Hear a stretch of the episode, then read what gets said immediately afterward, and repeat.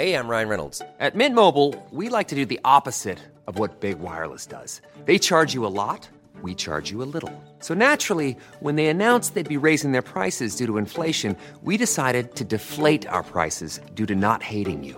That's right. We're cutting the price of Mint Unlimited from $30 a month to just $15 a month.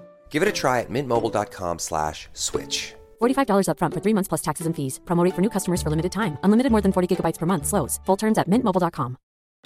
Join us today during the Jeep Celebration event. Right now, get 20% below MSRP for an average of 15178 under MSRP on the purchase of a 2023 Jeep Grand Cherokee Overland 4xE or Summit 4xE.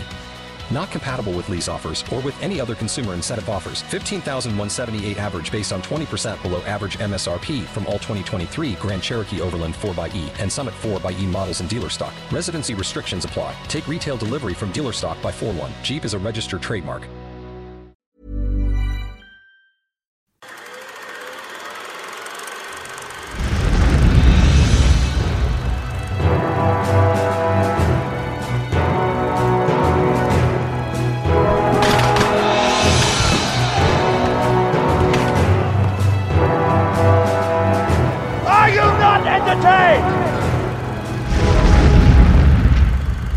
Welcome to History in Technicolor with me, Wolf O'Neill, and you. David Crowther. Isn't it called The History in Technicolor? Be quiet. So here we are on another adventure with us. Indeed. Two men in a shed. It is an adventure, isn't it? We never know where we're going to go. What Well, we're gonna actually, I do. hope we do because we planned this. That is true. That's a fair point. And in fact, in this one, we've done it before. So, Yes. go. So the film that I've selected today is Selma, the 2014 film. It chronicles the life of Dr. Martin Luther King Jr. during the campaign to secure equal voting rights, which culminated in the march from Selma to Montgomery in Alabama, and President Johnson signing the Voting Rights Bill in 1965. Excellent. So, you always say something? Why have I selected? Ah, why do we never remember this? Hey, Wolf, why did you select this movie today? Wow, David, thank you for asking. Don't, don't mention it more than a couple of times. Uh, I've selected this because the film was very well received, and I sadly missed it upon its release, so I'd always wanted to make amends for this. It has a stellar cast, full of extraordinary actors working at every level, and is directed by Ava DuVernay, who became the first black woman to ever be nominated for the Best Director award at the Golden Globes, which is frankly shocking, but there you go. Why, wasn't she very good? No, but, no, because she's good, but Being funny. Oh, I see. You you just can't laugh about this kind of thing, sorry, David. sorry, pardon me, pardon me. You're right. You're so right. Then, from a history perspective, I wanted to turn our attention. That's David whipping himself with a birch twig, I assume. Indeed. He's not naked, fortunately for me. Which is a good thing. Yeah. Um, I wanted to turn our attention to civil rights. We haven't really looked at it before. We're trying to examine all different aspects of history from all over the world. And the civil rights movement in America is one of the most important and continually vital and relevant moments of history in the 20th century. Yeah. That's a good reason. That's not a bad reason to be studying a film, is it? Yeah, that's that's fine. That's No. good. Yeah. So, a quick little Yeah. bit of prehistory. Okay. Uh, in 1964, the Civil Rights Act was finally passed, legally desegregating the South and outlawing discrimination based on race, colour, religion, sex, or national origin. This came about as a result of the non-violent direct action in Birmingham, Alabama, which was led by Dr. King and other members of the Southern Christian leadership. Despite this act, racial segregation continued to be enforced via the Jim Crow laws, which mandated that racial segregation in all public facilities in the former Confederate states. So when you say Jim Crow laws, So, are you they film were they laws specifically introduced by a man named Jim? a man named Jim Jim Crow? Yeah. Yeah. So and when were they introduced? I, mean, don't- are they contemporary with this action sort of thing as a response to this movement, So- or were they traditional laws that had been created back in the days of slavery when and never been? So they came after the Civil War Okay. because they're in former Confederate states. Okay. So they're specifically created Right. to force racial segregation in public facilities. Okay. And they were in effect. Then the Civil Rights Act was passed, but they continued to exist Right. Okay. Gotcha. kind of a state level. Cool. as far as I know. The result of this was that in many areas, African Americans were essentially prohibited from registering to vote, removing their voices and suppressing them. So in Selma, which is in Dallas County, African Americans made up more than half of the population, but had only 2% of the registered voters. Now, this was not because they didn't want to vote. They were trying by the Right. hundreds and Yep. thousands to vote, as is shown in the film. And they just simply weren't allowed. So they, they had to, you know, the tests that they have Yeah. to do at the start? They have to go through all of these tests. And even if you passed all of the tests, which were very hard, way harder than anyone who was an American citizen was expected to know, they still were often declined. Yeah, for it's quite various interesting. reasons. That's quite a good scene, isn't it? In the film where uh, she goes in and she answers all the questions, and yet he still And then he denies gives her more questions, which Yeah. aren't she's not prepared for because they're he's just had to make something up on the spot to stop her. And it's it's good because it's quite a simple way of understanding, you know, the day to day banality of the frustration of not being able to get the right to vote. You know, these things are always quite rightly build up as a as these big, you know, heroic, massive things. One of the nice things about the film was that it showed you the day to day banality of it all. You know, the frustration of going in and not being able to receive what is rightfully yours. And it's really important to reinforce the kind of institutional racism and hmm. suppression that's happening because this man is not saying horrible things to her necessarily. He isn't using the language we might hmm. initially Yeah. associate with such a traumatic experience. yeah, He's simply using the power that he has in his job yeah. to block. to prevent this person Yeah. from achieving any rights. And that's, right. And that's what I think I mean by the banality of it all. It's very day to day, isn't it? It's just, you know, it's And- but then the- constant there. The heroic nature of what's happening is we already know that she's done this multiple times Yeah. and she keeps getting rejected it's going to continue to happen and yet despite what, the, Yeah. what she's facing she will return home and she will study again more than she ever has any right to Yeah. have to do she shouldn't have to do that she's going to study more and she's going to return again Yeah. to try and do it it's very impressive so, just to finish off, in Selma, the Student Nonviolent Coordinating Committee had struggled tirelessly to register black voters in the county seat until Dr. Martin Luther King Jr. arrived, backed by the Southern Christian leadership, and they joined the cause, which led to the events of the film. Very good. Shall I ask you a question now? Uh, Yes. What did this get in Metacritic? What score? So, I'm a scale going of 1 to 100, I think before I guessed, with 100 being good. because one being we are repeating this episode, I think I guessed 90, so I'm going to go with that again. 88. It's not bad. Oh, okay. And actually, for Rotten Tomatoes, it gets 99%. Right. That okay. That was the one I was confusing it with. Yeah, it's it's Yeah, very very Got a accurate good response. and very highly praised. So uh, I think first and foremost, when it comes to this film, it's worth talking about how incredible the cast is. At least for me, they're truly exceptional uh, and a delight to watch. Did you have any particular performances or characters that you really liked, David? Well, I'm gonna I'm gonna go for the obvious. Unfortunately, I'm gonna go for David Oren So I'm sorry about that. You mocked me last time. We stopped talking about it last time. Um, just to explain, everybody, we recorded it on the wrong mic. It sounded like a pile of poo, so we thought we'd have to do it again. Well, so you say we, but it was you. So Wolf forgot to remind me to change the microphone, so we've had to do it all again. So that's why we keep saying we've done it before. Um, Continue. yeah, so uh, David Oyelowo I thought was very good because I, li- I liked in particular that he made the speeches sing. You know, for me that was when the movie really got going. Actually, uh, where he got a motive. Um, and we'll Did, talk about did, later. did you feel like you were watching an actor act? No, I thought that was a great thing about him.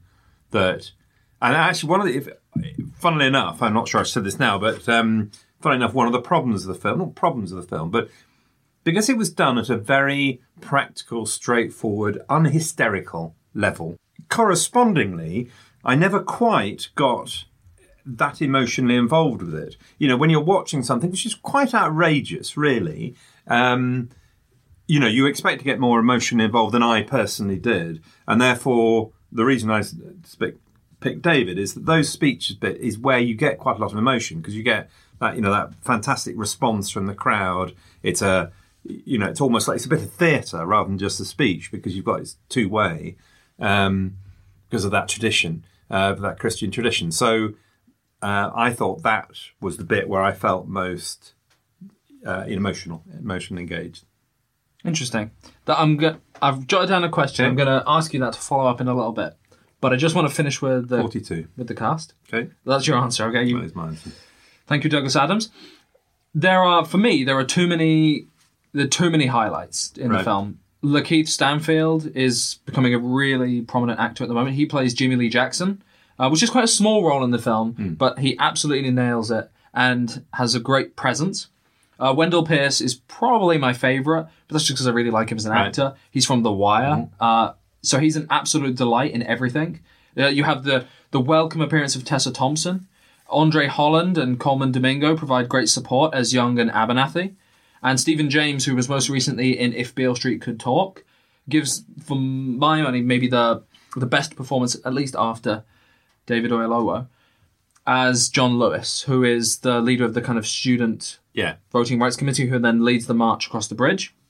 And he has a really interesting character arc because him and his colleague don't initially want the assistance Yeah. of Dr. Martin Luther King Jr. and the others because they believe that if they work hard enough, they can achieve what they want to do on their own. Yeah. And they're worried this is going to bring problems to the community.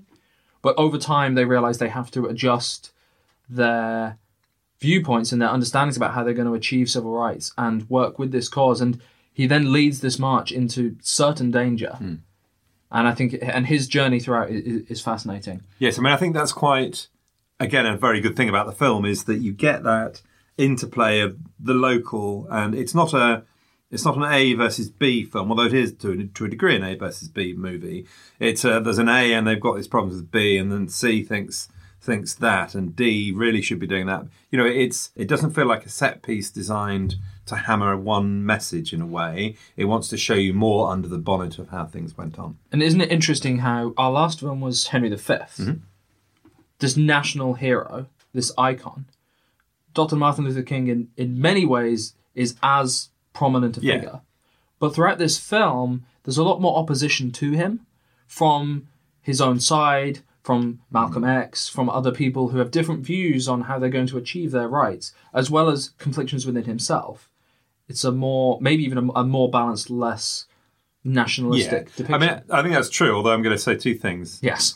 One is uh, Henry V was uh, a monarch, so Yes. you didn't say, mm, Henry, really, you're wrong on this one. We're going to do this because mm, you had your head chopped off.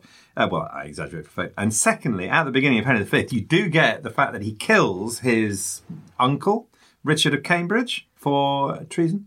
Yes. So there's a little bit of disagreement because. But you understand my point. I don't understand your point exactly, um, and totally agree. That's the wonder of the film is that you understand the currents and the points of difference going And on. it's very, it would be very easy to rely on Dr. King's speeches Yeah. and make this a very patriotic, inspiring film Yeah. in that sense. And it really doesn't seem to go in that direction. It's a little bit more subdued and balanced. Yeah, I, I agree. It's fun- It's more functional, and as I say, it's not hysterical. You don't. So while we just quickly round off the cast, for me, the slightly too weaker characters are the performances by Tom Wilkinson and Tim Roth, Mm-hmm. where they, for, for me, are a little bit more, I guess, less developed, more caricature, perhaps. I wasn't a big fan of Tim Roth. I know you weren't a big fan of Tom Wilkinson. I was. uh, I didn't understand it. Why have you got an English act? Why have you got so many English actors? I've never known who Tim Roth is actually, because he gets quite a lot of dislike on the line, in which I spend far too much time. Uh, oh, Tim Roth's really boring. Oh, he's had a personality bypass, that sort of thing. Uh, it's just He's so he's really he's really good in in Tarantino's films. So he's really good in Reservoir Right. Dogs, Pulp Fiction. He's really good in Rob Roy. Rob Roy. People keep talking about Yes. Rob Roy. I've got to see this movie. I'm sure I saw it He's when the, I was a lad. the- but how old is he's he? the horrific, brutal nemesis okay. of Liam Neeson's Rob Roy. Ah, this is the more recent Rob Roy because I think the Rob Roy I saw they had long hair and moustaches. Well, they- they do. seventies. Oh, okay. So this is a this is probably a '90s movie. Okay. Yeah, I wouldn't have been watching Rob Roy in the nineties. Um, anyway, back to Selma. Um, so yes, Tom Wilkin, Wilkinshaw, Tom Wilkinshaw. What Wilkinson? What is his name? Tom Wilkinson. As in, right, uh, Tom Wilkinson. I'm really not sure why they picked him. To why do you need an Englishman to do LBJ? But anyway, but you always felt he was doing an American accent because there is an. Amer- Have you ever watched House? yes. he does the same thing. The Brits, when they can't really do an American accent, do this kind of fake American accent, which is exactly the same. Could you do an impression, I was David? just about to do an impression, then I realised what a mistake that would be. Um, so they have this sort of an accent, which is kind of identical, and it's just, you know, it's just rubbish. So you, you spend your whole time thinking, oh, you didn't quite get that, did he, Tom? I mean, it's like watching Mel Gibson, you know. Um, and I didn't, I didn't think he nailed it, and I think that the accent got in the way, and he was a bit unconvincing. Okay, which is interesting because I'm guessing you don't have a particularly solidified vision of Lyndon oh, B. Johnson. No, but I just think he, he didn't feel that this. It's not that he didn't depict LBJ, although there's some controversy about that, as I understand it. He said she didn't think this is a real character. and I love Tom Wilkinson. I mean, I love Tom Wilkinson. I would marry Tom Wilkinson if he Because had of my the Full. Monty? Because of the Full Monty, yeah. I mean, you know, he's a bloody genius. But he, in this case, Looking for some hot stuff, baby, this evening. You've watched it now, have you? Well, I'm aware of the song. Okay. okay. Well, I'm glad that rendition was absolutely perfect. It was superb. Can we get back to Selma? Now put your pants back on, David. One line of that song and the strip's begun. Let's get back to Selma. Come on. So just to finish up, why this is maybe the film where we shouldn't be doing this, but the for me the heart of the film is the pairing of David Oyelowo and Carmen Ejogo as Dr. Martin Luther King Jr. and Coretta King. It's their personal and spiritual struggles that ground us and guide us through the story. And because there's so many characters involved, a lot of them have to be uh, caricatures is is maybe uh, too negative, hmm. but they, they can't be as oh, as developed as you would like them to be because there's so many people involved. Hmm. So they're just going to be depict the real people and do what they need to in the history of the events. Yeah. Whereas with these characters, we actually get to see their their inner workings a little bit more and they're developed and rounded out. So it, I, for me, it's really interesting to see their quieter tribulations complement the shocking bursts of violence during the historic marches. It's not really a documentary as a film, obviously that's clear, but it is very, very accurate and hmm. heavily researched, and can at times feel maybe like a kind of a by the book representation. Yeah. Done very well, admittedly, but it's moving through an event, giving you all the key points, so you have all the information till you reach the the end. Yeah. Did you feel? Was it painful to watch? Did you feel outraged or upset? So that's the thing I was saying earlier that um, also you know the answer, you know, you kind of know what happens, and therefore you know that these people are going through this pain and that there is a positive outcome at the end of it. Whereas, of course, they didn't. Um, so there's always that problem of hindsight, which probably puts a, um, a skein between you and the, the emotion of it. Um, I thought there was a real sense of tension and drama. So I think, you know, although I'm saying it's kind of felt for me non hysterical in a way I never got as emotionally engaged as I expected to in it, um, there is a real sense of tension and drama in it. You know, you, you are seeing, uh, you are dragged, pulled into it.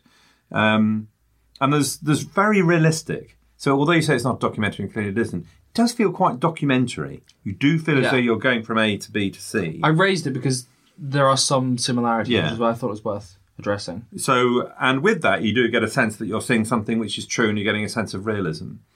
But as I said before, it's just that there's a bit of emotion that's not there that I would have expected to be there with such a subject. Interesting. Do you think that it's a logical decision to try and not just go for this really emotive trigger? Well, because it feels, I mean, it's interesting, isn't it? Because, um, I mean, there's a broader discussion here about, I was having an argument with somebody recently about whether people should apologise for events in history. And actually, it seems to me, I'll try and make this relevant. There are some things which I think you can draw a straight line from yesteryear to today. So I think it's perfectly reasonable for Britain to be apologising for the for the Great Famine in Ireland, for example. Um, but the trouble with all of that is that what you do is turn an act of history into an emotional right, right and wrong. And of course, there are moral rights and wrongs in this, but the, the danger is that what you do is generate a lot of heat, a lot of defensiveness. Um, you open a lot of, reopen a lot of painful wounds, when actually what you need to do is forgive and not quite forget, but move on. So there is a, a cost, it seems to me, in making films which are very emotional about, hey, there was this terrible wrong and we we overturned it. There's a great right in that too, because these are very brave people who did amazing things. But there is a cost. Am I making any sense whatsoever? I'm not sure I'm answering, answering a question. Actually. I think I think you are making sense.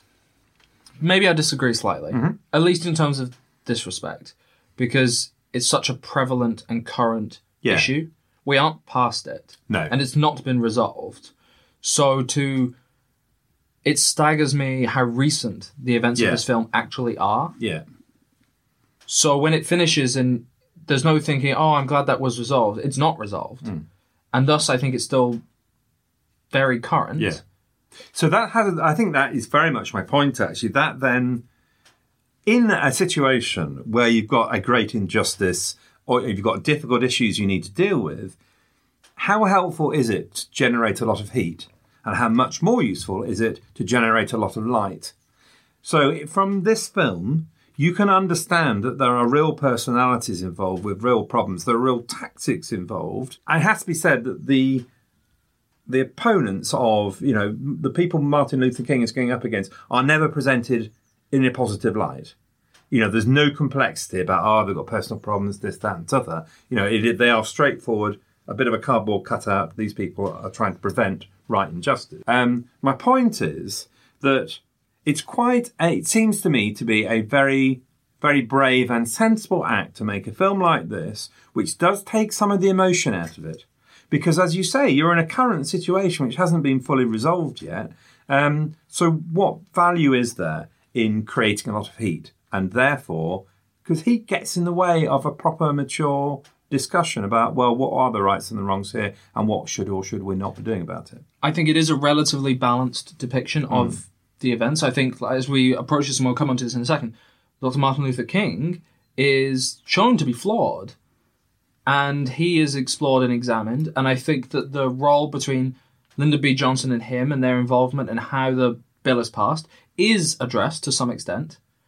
So there is shown to be some collaboration between the president and Dr. Hmm. King and how that works. There's some antagonism too, but it's not completely ignored. Yeah. And they do develop quite a lot. I think what we've got is if you want to tell the history of this event, Yeah. you need to be faithful to the event, and that's what they do. Yeah.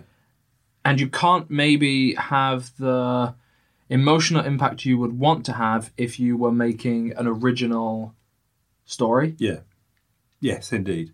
Uh, that's a good point, actually. The difference between something which is clearly looking at a series of real events and something which is entirely fictional. Because that's something we come up across quite a lot Yeah. in all these films we look yes, at. true. The times when sometimes the film has to deviate from history in order to make the emotional impact that the filmmakers or the political impact that the filmmakers want to have. Yeah. Because the constraints of the actual events prevent them from doing it. Yeah.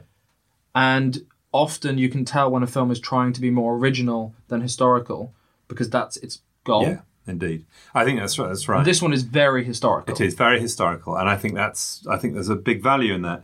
Um, it was interesting what you yes you were just saying about the strategic nature of what they're doing. That was one of the most interesting things in the film for me, actually, which is kind of feels a bit cold, but um, the fact that you kind of think about these events in terms of you know a a historic struggle against truth, justice, light, you know, blah blah. Uh, and in actual fact, what it also was, I mean, it kind of was that, but it was also a very practical series of decisions. And they fascinating. There, Martin Luther King refers to a previous event where the governor had handled it in a very clever way by not being violent, by arresting people in a very humane, unviolent way, and that that was a problem for him because then they hadn't been able to get the media reaction they wanted, uh, and therefore they picked this area because the governor they knew was going to react in a very violent way, or the police chief. Um, so that tactical interplay thing, and as you say, the the local student association didn't really want this to happen here, and how they changed. That was all really interesting. and it's really important to well, really interesting to examine how this is happening all over the South in particular, and the rest of the country as well to some extent. But until people are being beaten in the streets Yeah. and filmed, so it can be sent to you in your television set at home, you're unaware of it. Yeah, that certain sense of um, turning a blind eye. Yeah. The president seems to be doing that. Lots of people seem to know that this is happening, but it's not their number one priority, so Yeah. they're going to ignore it. Whereas for these people, it's an everyday struggle. yeah, And they have to strategically work out how they can get help, how they can alert people so that people will respond to them and support them. yeah.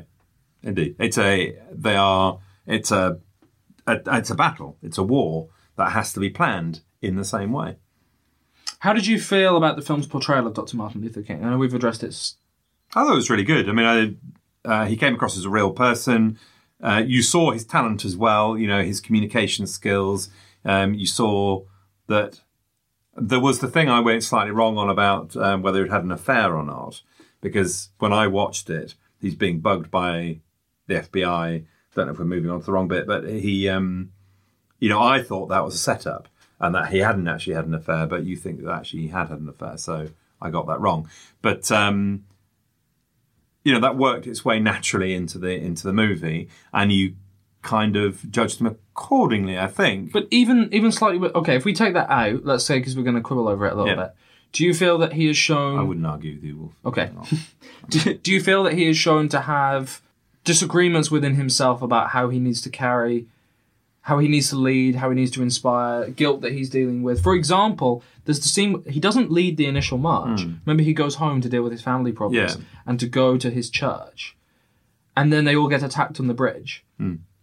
This is a real struggle for him to know what to do, how to lead it.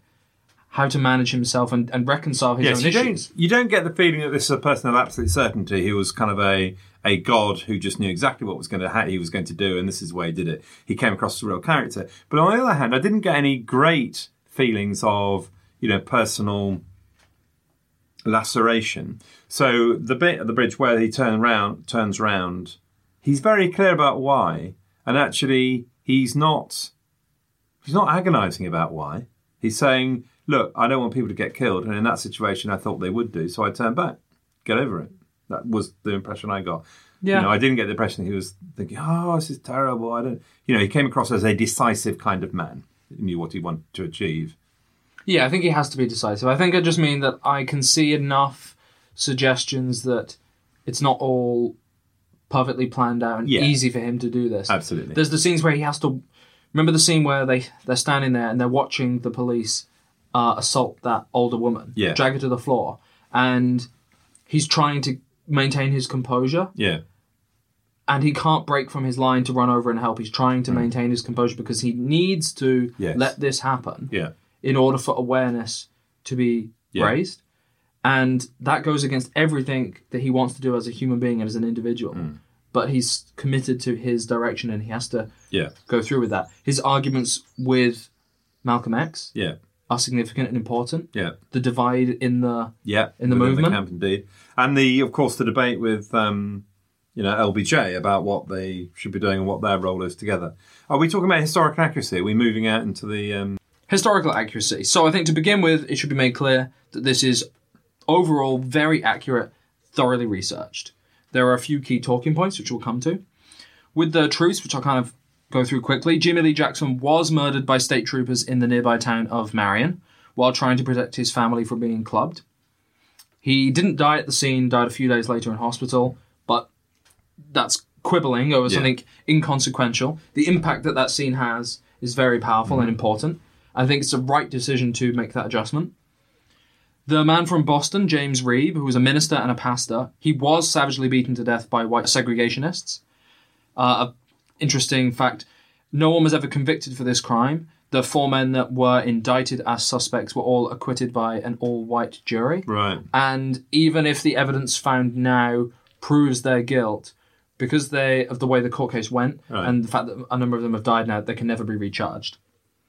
Governor Wallace did order state troopers to use whatever means necessary to prevent a march, and the attacks on the Edmund Pettus Bridge are hauntingly realised. The TV cameras caught it all, in the footage was sent to New York, distributed that night as breaking news, and streamed to 50 million Americans, which did galvanise support and awareness.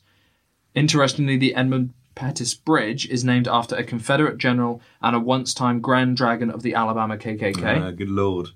So that's being.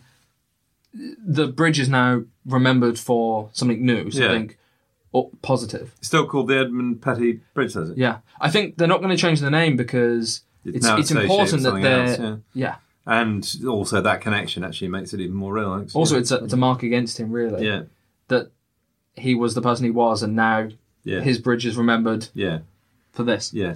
Uh, J. Edgar Hoover is presented fairly ruthlessly in the film, but I think that's mm, relatively Right. accurate, at least in this setting.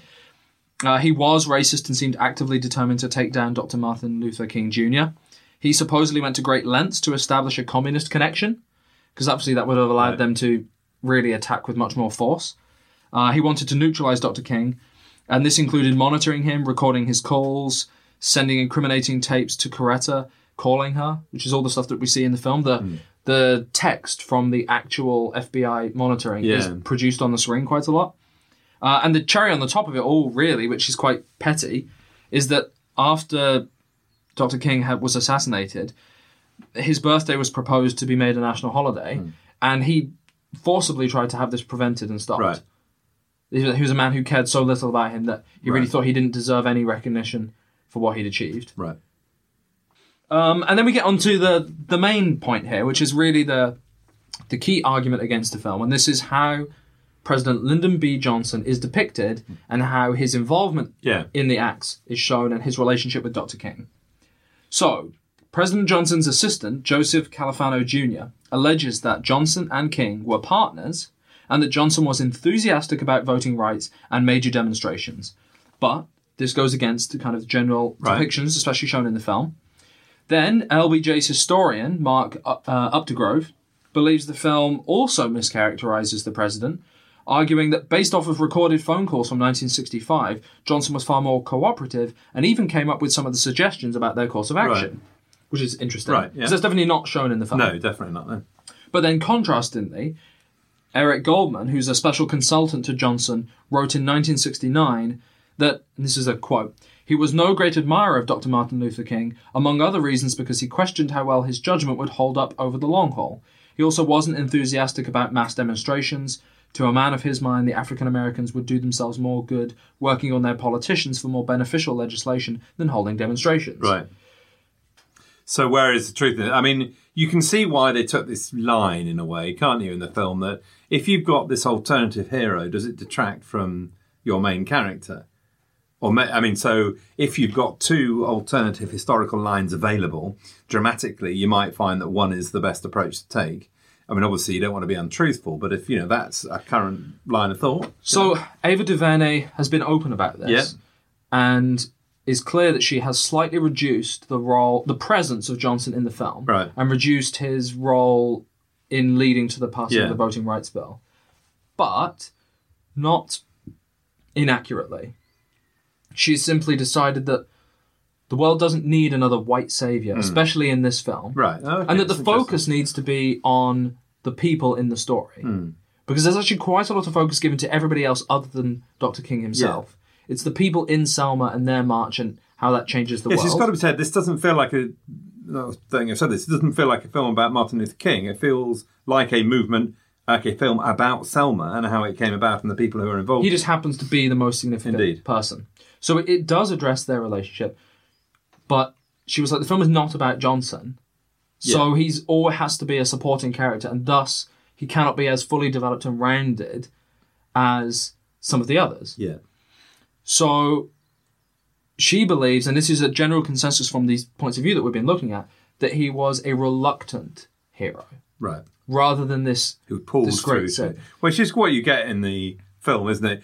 You always feel that he's being slightly disingenuous. He doesn't want to say, "Look, just go off. I've got other things to think about, and can't be bothered about this right now."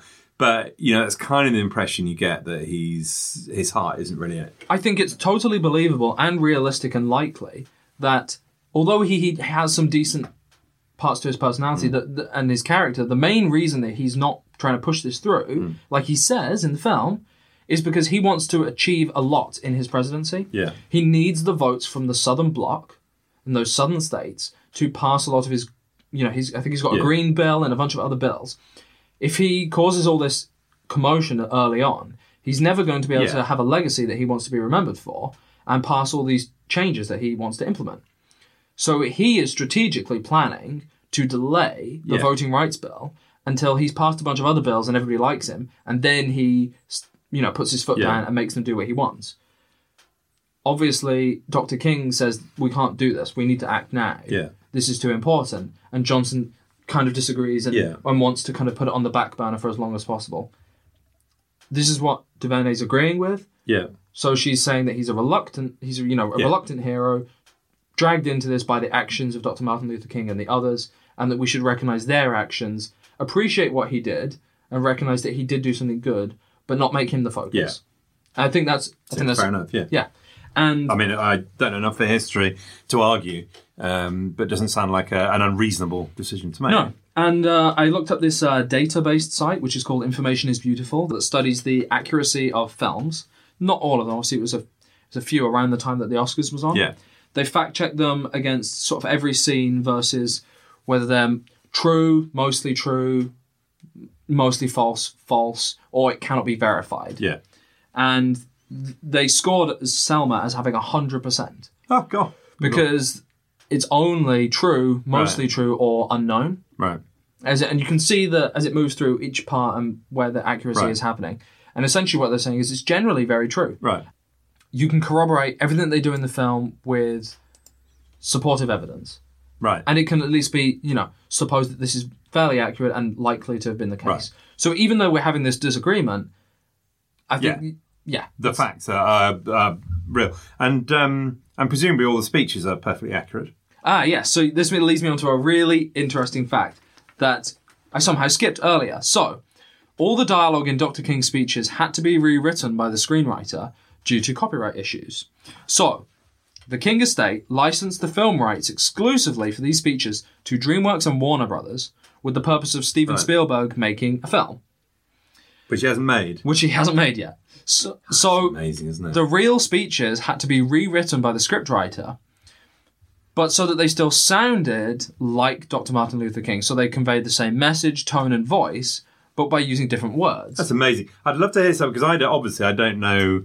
You know, obviously I know the very famous "I Have a Dream" speech, but um, I, I don't know the speeches well enough to know whether they get the tone and the voice right. But it sounds as they've done a very good job because nobody's being up in the arms saying. I was very impressed. I mean, yeah. I mean, you know, they to me they sounded fantastic. I've already mentioned them. I think they sounded great. I mean, you clearly can't criticize them because they literally aren't allowed to use the actual words. Yeah. So that is amazing, though, just to get to that point. Um, I mean, how can that be? Surely they're in the public domain because they're on the telly or or not. I mean, I, I, it I- I seems know. incredible. And the fact that Steven Spielberg is sitting on the damn things. I mean, these, you'd have thought these are publicly important things that the nation ought to own. and the fact that they're being kept from black artists making yeah. this film a- a- about this movement just so that Steven Spielberg can get another fat check in the future. It's a bit of an outrage, isn't it? I think we're outraged in the shed. We're Oh, I- outraged I in was, the shed. I was very shocked, but I was so impressed with the writing Yeah. that they were able to do that, and it didn't feel like you know fake s- Yeah, speeches. no, absolutely. Well, certainly to me, it was very convincing. Somebody who knew more Very convincing. might not be, but and, and what did you feel the, the lasting message of the film was? Did it give you this impression that everything was resolved? In like no, it got the way? oh no, it gave the impression that a step had been achieved. You know, a a step on the way had been a battle in the war had been won, um, and it was and that it was significant. Um, so yes, and uh, hey, gosh, message of the film. What's the film about? Uh, kind of question. Message of the movie. I suppose. I mean, it's the obvious one that perseverance is, you know, will get you there in the end, kind of thing. That right will out, I suppose. I mean, I do think it's it's a fairly straightforward, run of the mill depiction of a series of historical events, and it's focused around that, and it just wants to tell that story Yeah. because it knows that the facts are more important than anything else. I think that is the uh, they're going to have the thing. impact, so yeah. it's going to do that. I think, interestingly, if you have seen BlacKkKlansman, or even if you haven't, go watch it. yes, I put that on the list, and I must go and see. it. I haven't seen Absolutely, it. my favorite film from last year. yeah, that really good. what's really interesting about that film is it takes a it also approaches a historical event but it chooses to make it very very present and Right. current to now and that's partly because it bookends the film with scenes where of an unknown time period hmm. but also because it's constantly examining kind of the history of the movement and what's been happening and the impact it's having now and it ends with a good few minutes of modern footage from the last year or two Right. and it makes you think that everything's done, everything's sorted. This is great. We've defeated the the bad guys. Yeah. The KKK has been stopped, and then it shows you racist, white supremacist Right. activity in America right now Right. in a series of shocking video footage. Obviously, we've seen before as well, but it's very powerful. It grabs you and it shakes you, and it, it lets you know that this isn't Yeah. This is Over. Sorted. Yeah. and it's it's a very powerful piece of filmmaking and i I highly recommend it, and it's just a very different approach to how it wants to convey that that message. Yeah. But it's a very different type of film, and that would stand out in a film Yeah. like this, I believe. Very good. What would you give the film as a rating? Uh, I would give it a seven. Wolf. I would agree. Since you ask me, I put down seven or an eight. I think it is important to point out if we've sounded negative, we both really enjoyed it. yeah, I don't mean to sound like at all. I really enjoyed the movie. It was very convincing. It's the same thing as I said. There's just uh, an edge of emotion that wasn't there for some reason. I thought the film was quite powerful. There were lots of scenes that were, I, I found Yeah. personally very hard to watch. It's very impressive technically. The the attack on the Edmund Pettus Bridge, then the build up. There's a lot of tension. Yeah. Lots of really good dialogue between the characters mm-hmm. as they. Yeah, the Decide what they dialogue is very natural as well. Maybe you know, maybe we are. The performances are great. Yeah, it's hard, isn't it? Well, I'm not giving it more than seven. I mean, I I could give it an eight quite comfortably. I think the main thing is though that we maybe felt a little bit disconnected from Yeah. it. It doesn't try to engage us as much as we would Yeah. like, and it presents the facts as they were. So we appreciated and enjoyed it, but it's not lingered we in our enjoyed it a little less than Henry VIII, which we've just recorded. yeah, I, I Does would, that feel about right? I would say. I think I probably got a little less than good. I feel slightly. It seems mean, but it does. It feels all wrong that I could be engaged about the Battle of Agincourt 1415 more than the um, events of Selma Bridge. But anyway, there you go. but I, I genuinely would recommend it. Would you recommend it? Yeah, absolutely. Yeah, but really, I mean, it's a very enjoyable movie to go and see. It, there is plenty of tension and drama in it, and uh, you know, it's a it's an evening well spent. It's currently on Netflix, so if you're already subscribed to that, it's free. Yeah, Uh, I would I would really recommend it. It's very good. Um, accuracy wise, I was going to say a nine. I'm going to rely on you for that. I, I think with all the support we've seen, the, and you can argue about a few little things, it's a nine. Okay, great. Okay, anything else we need to say about it then, or shall we have Wolf and David's roundup? Yeah, it's time for a roundup from uh, Henry V. from Henry V. And well, do you know what?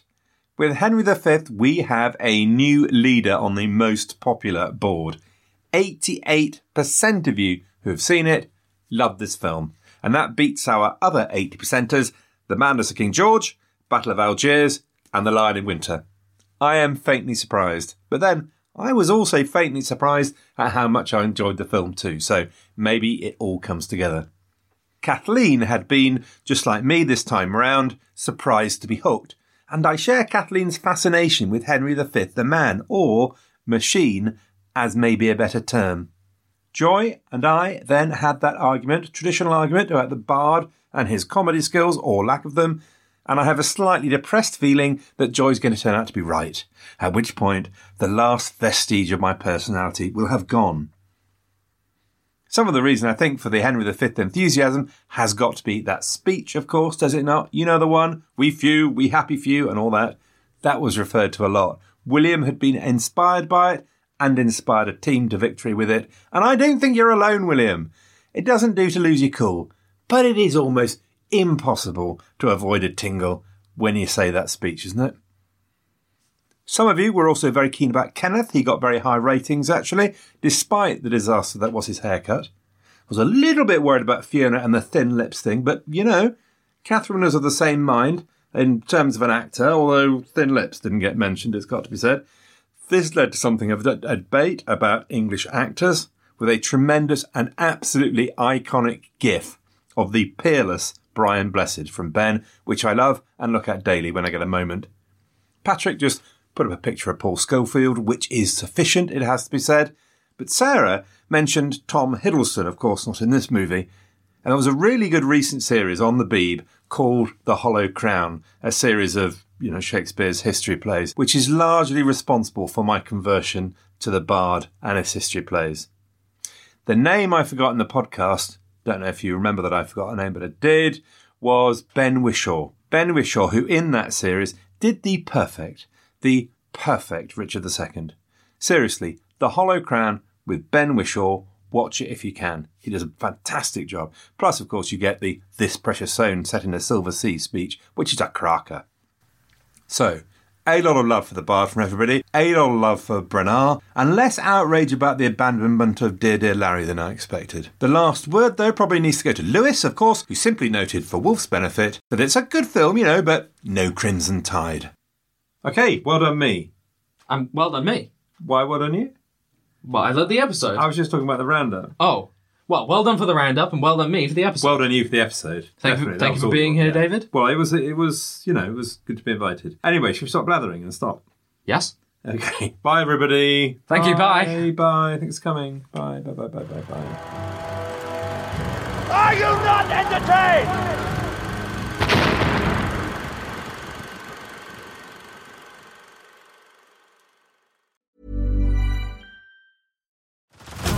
Head over to Hulu this March, where our new shows and movies will keep you streaming all month long. Catch the award winning movie Poor Things, starring Emma Stone, Mark Ruffalo, and Willem Dafoe. Check out the new documentary, Freaknik The Wildest Party Never Told, about the iconic Atlanta Street Party. And don't miss FX's Shogun, a reimagining of the epic tale, starring Anna Sawai. So, what are you waiting for? Go stream something new on Hulu. As humans, we're naturally driven by the search for better. But when it comes to hiring, the best way to search for a candidate isn't to search at all. Don't search, match with Indeed. When I was looking to hire someone, it was so slow and overwhelming. I wish I had used Indeed. If you need to hire, you need Indeed. Indeed is your matching and hiring platform with over 350 million global monthly visitors, according to Indeed data, and a matching engine that helps you find quality candidates fast. Ditch the busy work. Use Indeed for scheduling, screening, and messaging so you can connect with candidates faster. And Indeed doesn't just help you hire faster. 93% of employers agree Indeed delivers the highest quality matches compared to other job sites, according to a recent Indeed survey. And listeners of this show will get a $75 sponsored job credit to get your jobs more visibility at Indeed.com slash podcast. That's Indeed.com slash podcast. Terms and conditions apply.